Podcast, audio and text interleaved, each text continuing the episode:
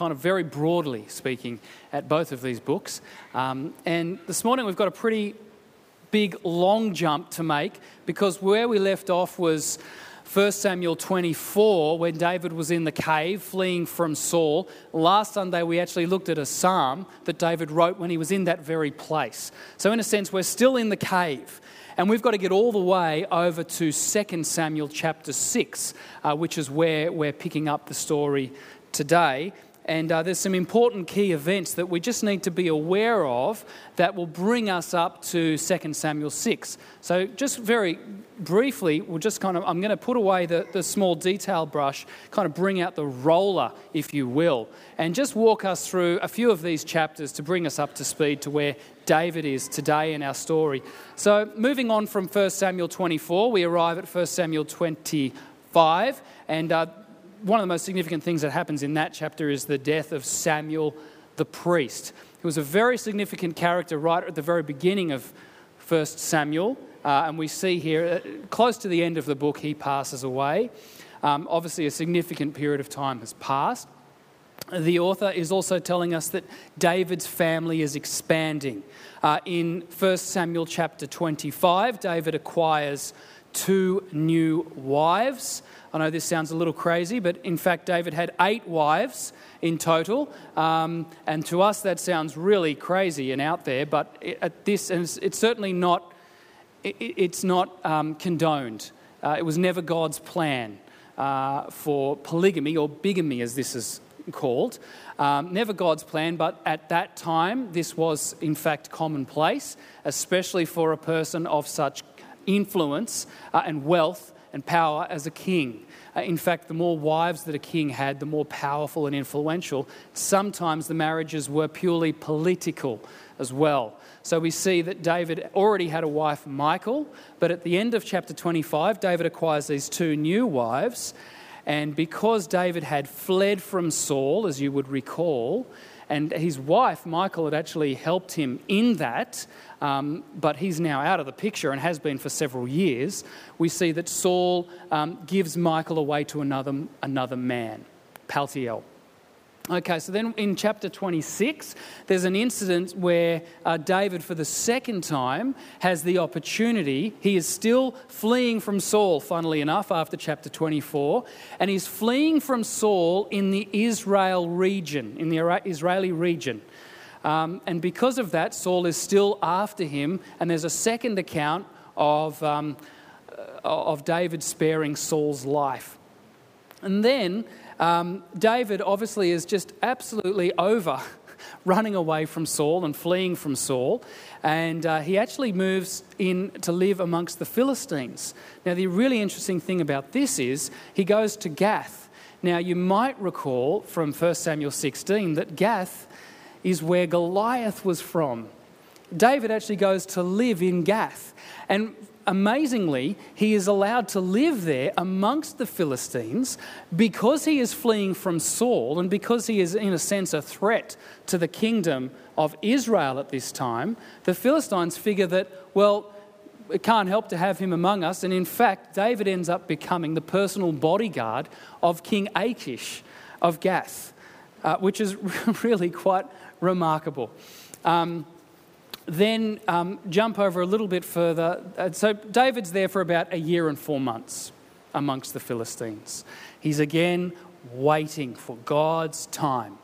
At the very end of 1 Samuel in chapter 31, Saul dies. He's in battle and uh, he's injured and he ends up falling on his own sword.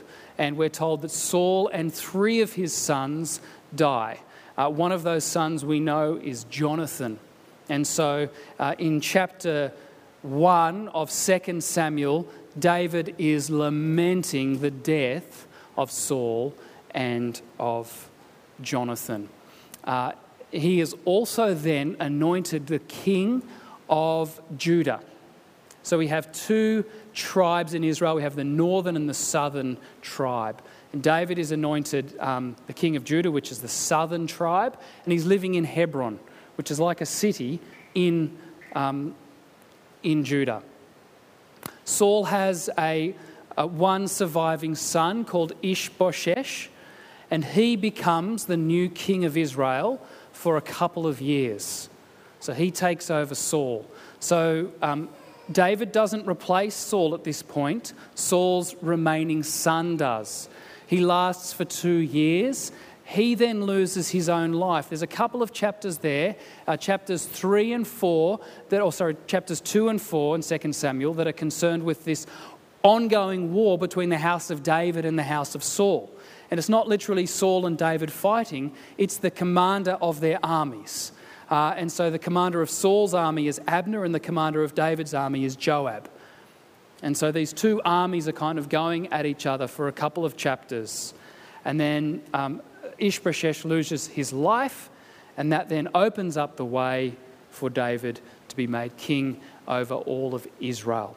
And we see that um, quite epic event happening in chapter 5. And in chapter 5, David conquers Jerusalem which is a city of Israel, but had been occupied by the Jebusites. And uh, because of its geographical location, it was actually on a hill and made it very, very difficult for enemies to come and attack. Um, the city had not yet been captured. And so David does capture that and, uh, and that is where that sort of becomes the, the capital city of Israel. He needs to move out of Hebron, which is in Judah, so that he's not biased. He needs to be, he needs to be in neutral territory so he can now reign and bring together both uh, the southern and the northern kingdom of Israel. So Israel is now united under David's kingship. And then, interestingly, again in 2 Samuel chapter 5, we read about two distinct battles with the Philistines. Uh, the thing that is significant in both of these occasions is that David specifically goes and the Bible says inquires of the Lord. That means he seeks God's face as to how he is tactically to go about doing this. And God guides him, and, and, and the Israelites are successful in defeating the Philistines. Um, so it would be um, it would be a shame to miss these few key verses in chapter 5 that really highlight um, the culmination of David becoming king of all Israel. So let's just quickly have a look. All the tribes of Israel came to David at Hebron and said, We are your own flesh and blood. In the past, while Saul was king over us, you were the one who led Israel on their military campaigns. And the Lord said to you, You will shepherd my people Israel and you will become their ruler. When all the elders of Israel had come to King David at Hebron, the king made a covenant with them at Hebron before the Lord, and they anointed David king over Israel. David was 38 sorry 30 years old when he became king and he reigned 40 years. In Hebron he reigned over Judah 7 years and 6 months and in Jerusalem, he reigned over all Israel and Judah 33 years. That's a lot for you to take in. I appreciate that. But that just brings us up to 2 Samuel, 2 Samuel chapter 6, which is where we pick up the story today.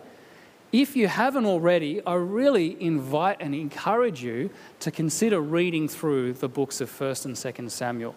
They're really interesting books it's very good reading, and uh, you'll just get so much more out of, out of this series. I trust many of you are already doing that, but I hope that's helpful. So today we're at 2 Samuel chapter 6, and really what today's chapter is all about is worship. Uh, it is hard to underscore the significance of this chapter in the history of Israel's worship um, which we as God's people continue doing today. So I don't think it would be too far a stretch to say that the music that forms a part of our worship services every week as we gather as God's people, and indeed uh, as all of God's people gather uh, in churches just like this one, music plays such a prominent part in the worship service. I don't think it would be too far a stretch to say that the chapter we're looking at today is, in many respects, the origin of worshipping God with music and song, celebrating the presence of God. It's a very significant chapter, a very significant chapter for the history of worship amongst God's people. Now, it centers around something called the ark. And it's not to be confused with this ark. We're talking about the ark of the covenant. And the ark of the covenant is a very significant, um, I don't want to call it a thing, uh, but it, it's a very significant thing. uh, and it, it originates back to Exodus 25 when Moses had led the Israelites out of Egypt and they have received the Ten Commandments, and God is going to dwell amongst his people. And Bezalel, who is the who makes um, the Ark of the Covenant, he was a skilled craftsman and the instructions are there written out uh, in Exodus. And, uh, and so the purpose of the Ark of the Covenant was to manifest the very presence of God. And the, the Israelites would carry this Ark of the Covenant with them wherever they went, and it symbolized the very power and presence of God. Now, it was originally built to house the two tablets that contained the Ten Commandments. But we see in Hebrews chapter 9 that eventually uh, its contents also included a pot of manna and Aaron's rod or staff. And these things uh, went eventually to the temple that Solomon built into the Holy of Holies and it symbolized God's presence. The contents of this box symbolized God's faithfulness in giving his people, well, yes, his law, but essentially his word, which leads and guides them, uh, as well as the, the manna, which nourishes and, and, and you know, keeps them going. And the rod, I guess, in a sense, signifies the leadership of Aaron leading in a priestly role um, God's people. Hugely significant. Now, um, the ark is going to be brought to Jerusalem today in 2, chap- in 2 Samuel 6. Um, it's had a long history. For about 20 years now, the ark has been in Judah. Now that David has defeated the Jebusites, has overtaken Jerusalem, and has set Jerusalem up as the political and the geographical center of Israel where he will rule. He wants the worship of Yahweh to be central, and he wants the presence of Yahweh to be central from where he rules. And so today's story is kind of about the transportation of the Ark of the Covenant from Judah to Jerusalem. It's about a 28 kilometre journey and it will be made partly, it will all be made by foot from the people, but the first journey, uh, it's, it's, put, it, it's transported on a cart with oxen, and that doesn't go well. And we'll talk about that in a moment, but then it's carried, which is how it was meant to be, and it does arrive in Jerusalem. Now, this is the very presence of God. And, and the worship and, and we see the response to the presence of God is, is worship. And there's some different responses that we can, we can look at. If you enjoy reading your Bibles and you want some more context and some more detail, 1 Chronicles 15 and 16 um, give a lot more detail into the transportation of the ark. Um, they only, it only recounts the second journey where they get it right. And then in chapter 16, we actually hear the content of, of David's, some of David's worship. In, in 1 Samuel 6, we just we kind of see David's dancing and singing, but we actually get some of the content in 1 Chronicles 16. So this sermon will actually make a whole lot more sense to you if you read 1 Chronicles 15 and 16 later on. I really encourage you to do so. So, the first, so as I said, we've got this journey and it's sort of taken in two parts. So 1 Samuel 6 1 to 11 is kind of the first journey and it doesn't go well. Um, and then we'll take a look at the second journey. They set the ark of God on a new cart and brought it from the house of Abinadab, which was on the hill. Uzzah and Ahio, uh, sons of Abinadab, were guiding the new cart with the ark of God on it, and Ahio was walking in front of it. David and all Israel were celebrating with all their might before the Lord, with castanets, harps, and many other musical instruments. When they came to the threshing floor of Nacon, Uzzah reached out and took hold of the ark of God because the oxen stumbled. The Lord's anger burned against Uzzah because of his irreverent act. Therefore, God struck him down and he died there beside the ark. Now, just practically speaking, I'm not going to assume that everyone in this room understands what a threshing floor is. So, the threshing floor could have been about the size of this room. And what a threshing floor was so, let's say you're in a huge paddock surrounded by, let's just say, some kind of grain. Uh, the threshing floor was actually kind of the center where all the grain would come, and they would literally bash the grain uh, to, to divide it from the husk. And so it was kind of a flat area. Now, it makes sense why the oxen who were carrying the ark, so it's on this, let's think of a big kind of wagon, and you've got the oxen pulling it along, and they're going through the field and they come to this big threshing floor that's constantly being whacked. So, my impression is that, you know, there was probably some undulation and that is probably why the oxen tripped and the, the ark became unsettled and began to fall. Now, what is going on here with Uzzah and God striking him down? This is not a very marketable God. And, uh, and it seems very harsh for the modern reader. It really does.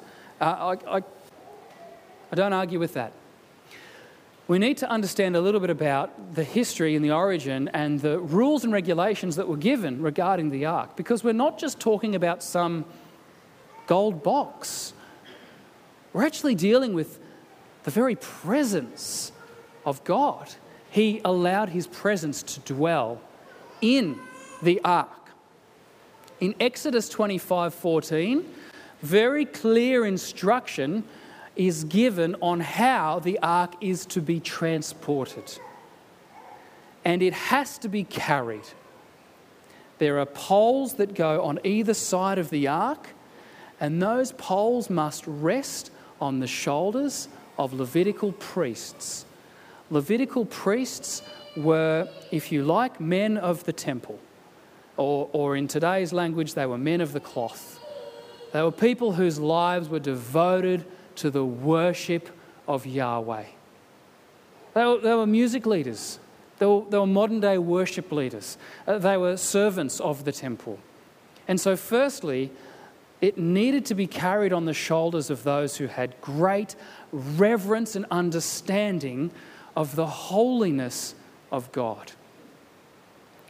In Numbers 4:15, there is a command given that the ark is never to be touched.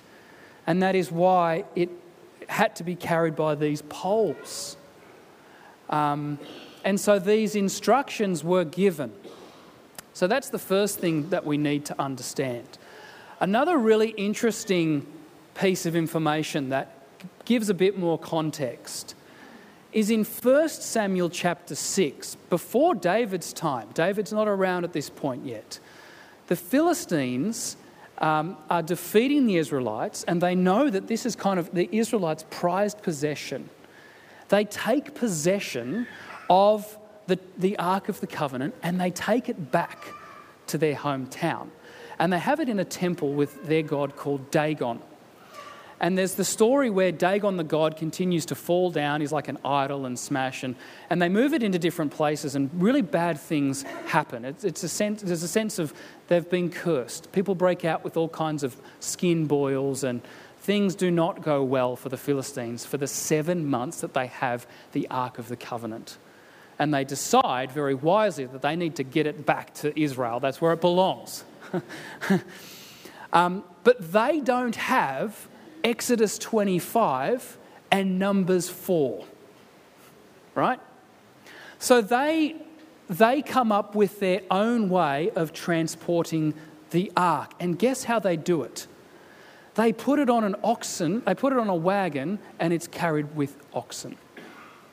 Now, no one is killed because nobody touches it. But the mode of transportation is wrong. But it's the Philistines. They're not expected to transport it correctly. The Israelites are, because they're God's people and they have God's instructions. So in 2 Samuel chapter 6, what is really interesting is that the Israelites are actually modeling the way that the Philistines transported the ark, not the way God had described. Uh, so this is very significant. In 2 Samuel chapter 5, the writer goes to great extent with those two battles against the Philistines to let us know that before battle, David inquired of the Lord how he should go about it. There is nothing in 2 Samuel chapter 6 about David inquiring of the Lord about how to make this transportation.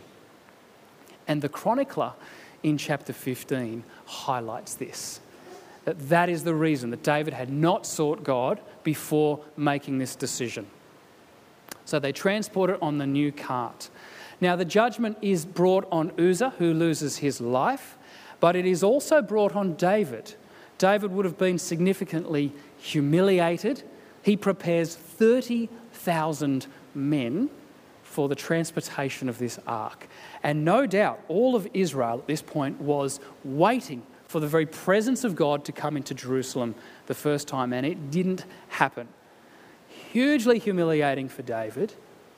And we see that his response is one of first anger and fear. What is going on here is the holiness of God. God's presence is so holy and so powerful.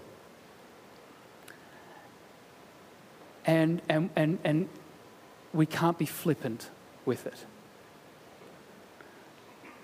And, and a new thing is about to happen in Israel. The kingdoms have been united, a new king has been throned. It is the start of a new era and a new reign. And in a sense, God is wanting to make sure that his people are aware of his holiness and the power of his holiness. So then the ark kind of takes a half time break. Uh, David doesn't want to go any further. So for three months, the Ark of the Covenant dwells in the home of a person called Obed Edom. Obed Edom is a Levitical priest. He is, in fact, a person who would be able to carry or, you know, with the poles. And so he's a very safe and trustworthy person. And so the ark uh, kind of resides at his house for three months. And then it's round two, take two. Now, King David was told, The Lord has blessed the household of Obed Edom and everything he has because of the ark of God. So David went to bring up the ark of God from the house of Obed Edom to the city of David with rejoicing. When those who were, notice, carrying the ark of the Lord, had taken six steps, he sacrificed a bull and a fatted calf. Wearing a linen ephod, David was dancing before the Lord with all his might, while he and all Israel were bringing up the ark of the Lord with shouts and the sound of trumpets. This is how it was supposed to be carried, and that's how it was being carried the second time around. It's hard for us to imagine the sheer joy and delight that David and indeed all of Israel is experiencing in this moment. They are ministering before the very presence of God and they are bringing the presence of God to the center of Israel. As the ark of the Lord was entering the city of David, Michal, daughter of Saul, watched from a window and when she saw King David leaping and dancing before the Lord, she despised him in her heart. They brought the ark of the Lord and sent it in its place inside the tent that David had pitched for it. And David sacrificed burnt offerings and fellowship offerings before the Lord. After he had finished sacrificing the burnt offerings and fellowship offerings, he blessed the people in the name of the Lord Almighty. Then he gave a loaf of bread, a cake of dates, and a cake of raisins to each person in the whole crowd of Israelites, both men and women, and all the people went to their homes. When David returned home to bless his household, Michal, daughter of Saul, came out to meet him and said, How the king of Israel has distinguished himself today, going around half naked in full view of the slave girls of his servants, as any vulgar fellow would. David said to Michal, It was before the Lord who chose me rather than your father or anyone from his house when he appointed me ruler over the Lord's people Israel. I will celebrate before the Lord. I will become even more undignified than this, and I will be humiliated in my own eyes. But by these slave girls you spoke of, I will be held in honor. And Michal, daughter of Saul, had no children to the day of her death. That's 2 Samuel chapter 6. Now, as I mentioned, this chapter is primarily concerned with worship. And there really are four main characters that get airtime in this text. And I think that they allow us to see four different responses to the presence of Yahweh. Uh, the writer is very clever in this chapter. There's a lot of sequence. So, kind of, if you think about the fact that there are two scenes of transportation, one that doesn't go so well and one that does. In both occasions, there are two characters. Uh, for one character, it works out really badly. For another character, it works out really well. And the same thing applies with the second time. It works out really well for one person and not so well for the other. So we just examine these responses. The first person that we see is Uzzah. And I think the key verse for Uzzah is verse 7. The Lord's anger burned against Uzzah because of his irreverent act. So when we think about worship, what we see here is that we cannot become so familiar with God that we begin to treat God with a familiar kind of approach. God is holy. God is the creator of the world. And we can't enter his presence casually, flippantly, um, carelessly. Uzzah disregarded the word of the Lord. He didn't follow the instructions of God's word. And I think there's a connection here between disregarding God's word and offering casual, flippant worship. We need to be keen students of God's word because it instructs us how to offer ourselves to God correctly. We are to come to God with humility and reverence for who he is. And humility and reverence, as we will soon see, does not result uh, in um, unmoving, lifeless worship. In fact, it results in quite the opposite. The second person who kind of interacts with the very presence of Yahweh is Obed Edom, who I mentioned was a Levitical priest, a worshipper, a worship leader. He, on the other hand, knew God's word because he was a temple instructor. He was a worshipper of God and he knew how to worship God with reverence and awe. And so with Obed Edom, we see blessing The ark of the Lord remained in the house of Obed Edom the Gittite for three months, and the Lord blessed him and his entire household. As modern readers, when it says household, we might just think of our little house with our immediate family. But this is so much grander. His whole household would mean all of his servants, uh, extended family, it, and we're living in an agricultural time. All of his crops, for example, if he had such things, were blessed. It was an incredible blessing and, and a very short time frame, three months, but God's blessing prospered him so much that it was, it was obvious to all. Reverence for God leads to blessing from God. Reverence for God leads to blessing from God. Now, we've spoken many times about this. Again, in this culture and this time, God certainly did bless people with fertility and abundance. And that is no doubt some of the blessing that is going on here. But God's blessing is the smile of God upon our lives. Doesn't mean that life is rosy and that everything is just fantastic and we enjoy life with no cares. That's not the sign of God's blessing. The sign of God's blessing, according to the Beatitudes, is to have the smile of God upon your life, regardless of your circumstances. Reverence for God leads to blessing from God. The third character is Michael or Michal. This is a rather, sa- a rather sad situation.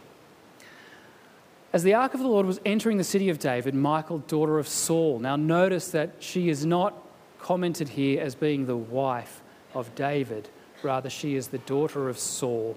Uh, she watched from a window, and when she saw King David leaping and dancing before the Lord, she despised him in her heart. I think Michael, and she had a, a difficult time if, if we are sympathetic to her. Um, just think a little bit about her story. She was, she was given to David in marriage after he defeated 200 Philistines.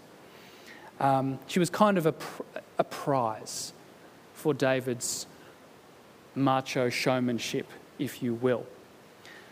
I don't know what their marriage was like, the scriptures don't tell us that, but she did help David escape from her father.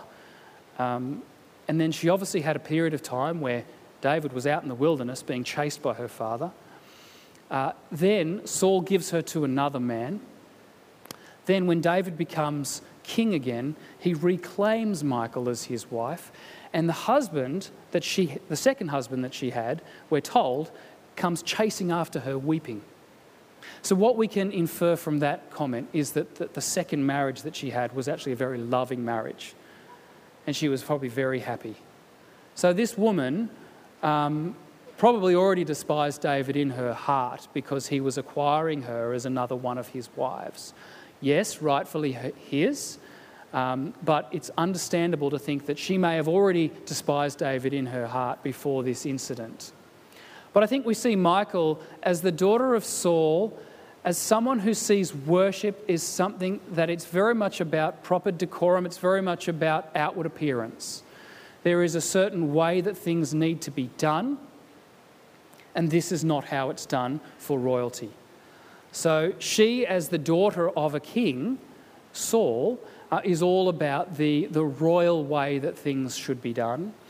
And, uh, and the way that David is behaving before the presence of God is, is just frankly embarrassing to her. And so we see a spirit of contemptuous nature. Michal's life, uh, those things that I just described, those circumstances, were outside of her control. These negative things have happened to her. And they could have turned her to become a bitter woman. And she brought that bitterness uh, uh, in her worship. And so here's another illustration or example. We can come to God to worship Him casually and flippantly with disregard for His word. We can come to God knowing His word and following His word and receive the blessing of God, or we can come to God with a spirit of contempt, perhaps to God because my life has not worked out the way I wanted it to. I think there are a lot of people here who would say, My life has not worked out how I want it to, and frankly, God, I'm upset and I'm angry with you, and I, I bring a contemptuous spirit to you because of that. And there's a warning there for us, we see here in Michael. And um, uh, she's barren for the rest of her life. Now, we don't know. Does that mean that David and Michael may not have had relations? Uh, but it, it also may mean that what God is doing here is, is making sure that Saul's dynasty is finished, it's complete. This old way of doing things is no longer going to be the way. All of Saul's sons are now dead, and Michael bears no children, and so the, the, the lineage is going to come from David now in David's family. So that's the third aspect. Of course, in King David, we see an exemplary model of worship. Wearing now a linen ephod. Um, again, not going to assume that everyone knows what that is. Uh, there are two types of ephods. Um, there is one that is an, an undergarment, and there is one that is an overgarment. The undergarment is a linen ephod, and it's a little bit like underwear. Okay, it's modern day underwear. Um, it's, it's, it's like a dress that comes down to about here. It's white linen and it's sleeveless. And priests would wear that underneath the over ephod, and the over ephod was a royal robe. It was purple, it was very regal, it was very grand. Um, so, if you're going to do something very physical, you would not be wearing the thick purple um, jewel adorned robe, you would throw it off and you would wear the undergarment. Now, David in this moment is dressed as a priest in private. Think about that. A priest would not go in public in a linen ephod, that's kind of the underwear. But in a sense, David is now David is the king of all Israel. He is dressed as a priest and he is dressed in the garment of a priest in private. Uh, and so, what we see here is David's, in a sense, private worship being expressed publicly. And the reason being is that David is, David is before the presence of Yahweh, David is not the king of all Israel. David is the servant of Yahweh first and foremost. And this moment in David's life is hugely significant. It's probably been 15 or so years since that very first anointing back in 1 Samuel chapter 6. Think of the journey that David has had up to this point. For six, seven years, being chased by Saul in the desert, living as an outlaw.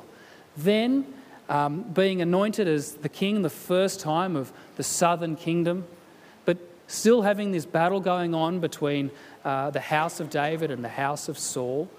And then in this moment, all of God's promises for David are yes and amen. This is the most amazing, joyful moment in David's life. And the scripture tells us he is dancing before the Lord with all his might. What an incredible picture of worship. And his response to Michael in their conversation is I will become even more undignified. I will be humiliated in my eyes. You see, to be humiliated before God is dignifying for David. It's not dignifying for Michael because for her, worship is all about exterior appearance. You have to look a certain way, you have to behave a certain way. And this, this, this is not what you do before God. But in fact, David's the complete opposite.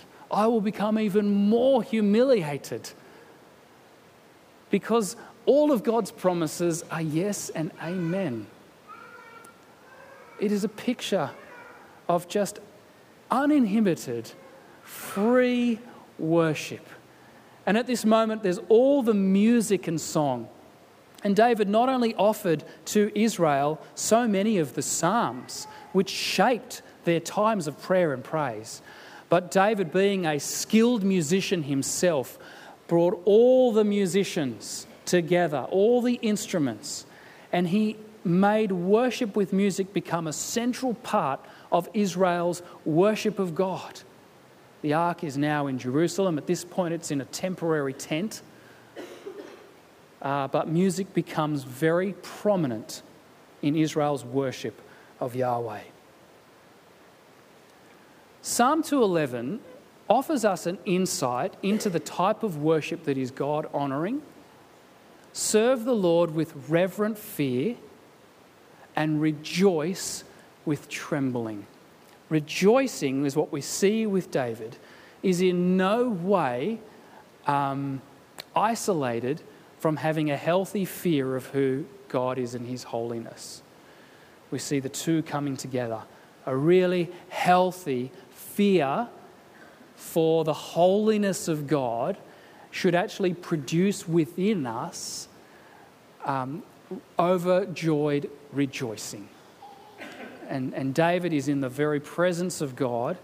And because he's allowed into that presence and because he's experienced the blessing of God and, and the experienced um, the faithfulness of God in his word coming true, David can rejoice in that moment. It's a wonderful instruction for worship. This chapter invites us to look back, to look back all the way to Exodus 25, when God's presence began to dwell with his people. And God's people had been nomadic, they'd been living in different places, they'd been fighting against the Philistines. They had a king who was not after God's own heart. And now, God's promises to, it, to Abraham for Israel to become a, a nation and of that nation to have the root of Jesse, of David, who would become the messianic line towards Jesus. Um, the kingdom of Israel has been united, restored. Uh, we look back and we see so many of God's promises coming to fruition in this moment.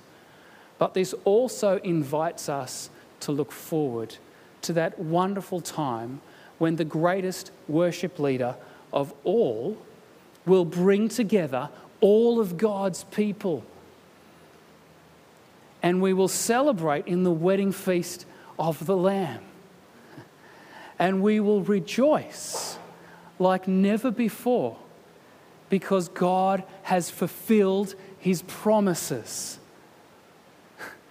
This text invites us to look back at the faithfulness of God to his people, but it invites us to look forward in a um, eschatological, that means an end time sense. It propels us to look forward to that day when Jesus, who worships on our behalf as the perfect worship leader, who made the ultimate sacrifice on our behalf, celebrates and dances because the kingdom of God is going to be inaugurated.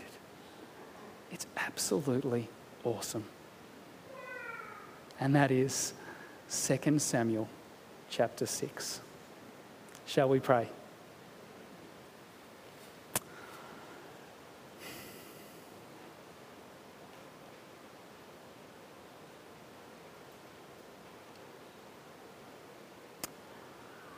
Lord Jesus, we thank you for the perfect worship that you offered up on our behalf. Your worship and your sacrifice was completely and entirely acceptable to God your Father. That all who put their faith and trust in you will receive the righteousness and the blessing of you and your Lordship. We thank you for this text, which um, we've taken a bit of a journey with this morning, and we've seen some different ways that we can come to your presence. I pray, God, that we would not be a people who come into your presence casually or flippantly or irreverently with disregard for your word. I pray that we would not be a people who come into your presence with contempt and spite for circumstances that may not have gone our way, for disappointments in our life that have been out of our control. I pray that we would not come into your presence caring only about the external. I pray that we would be a people who would first honour and know you and your word and worship you in reverence and trembling as a holy God.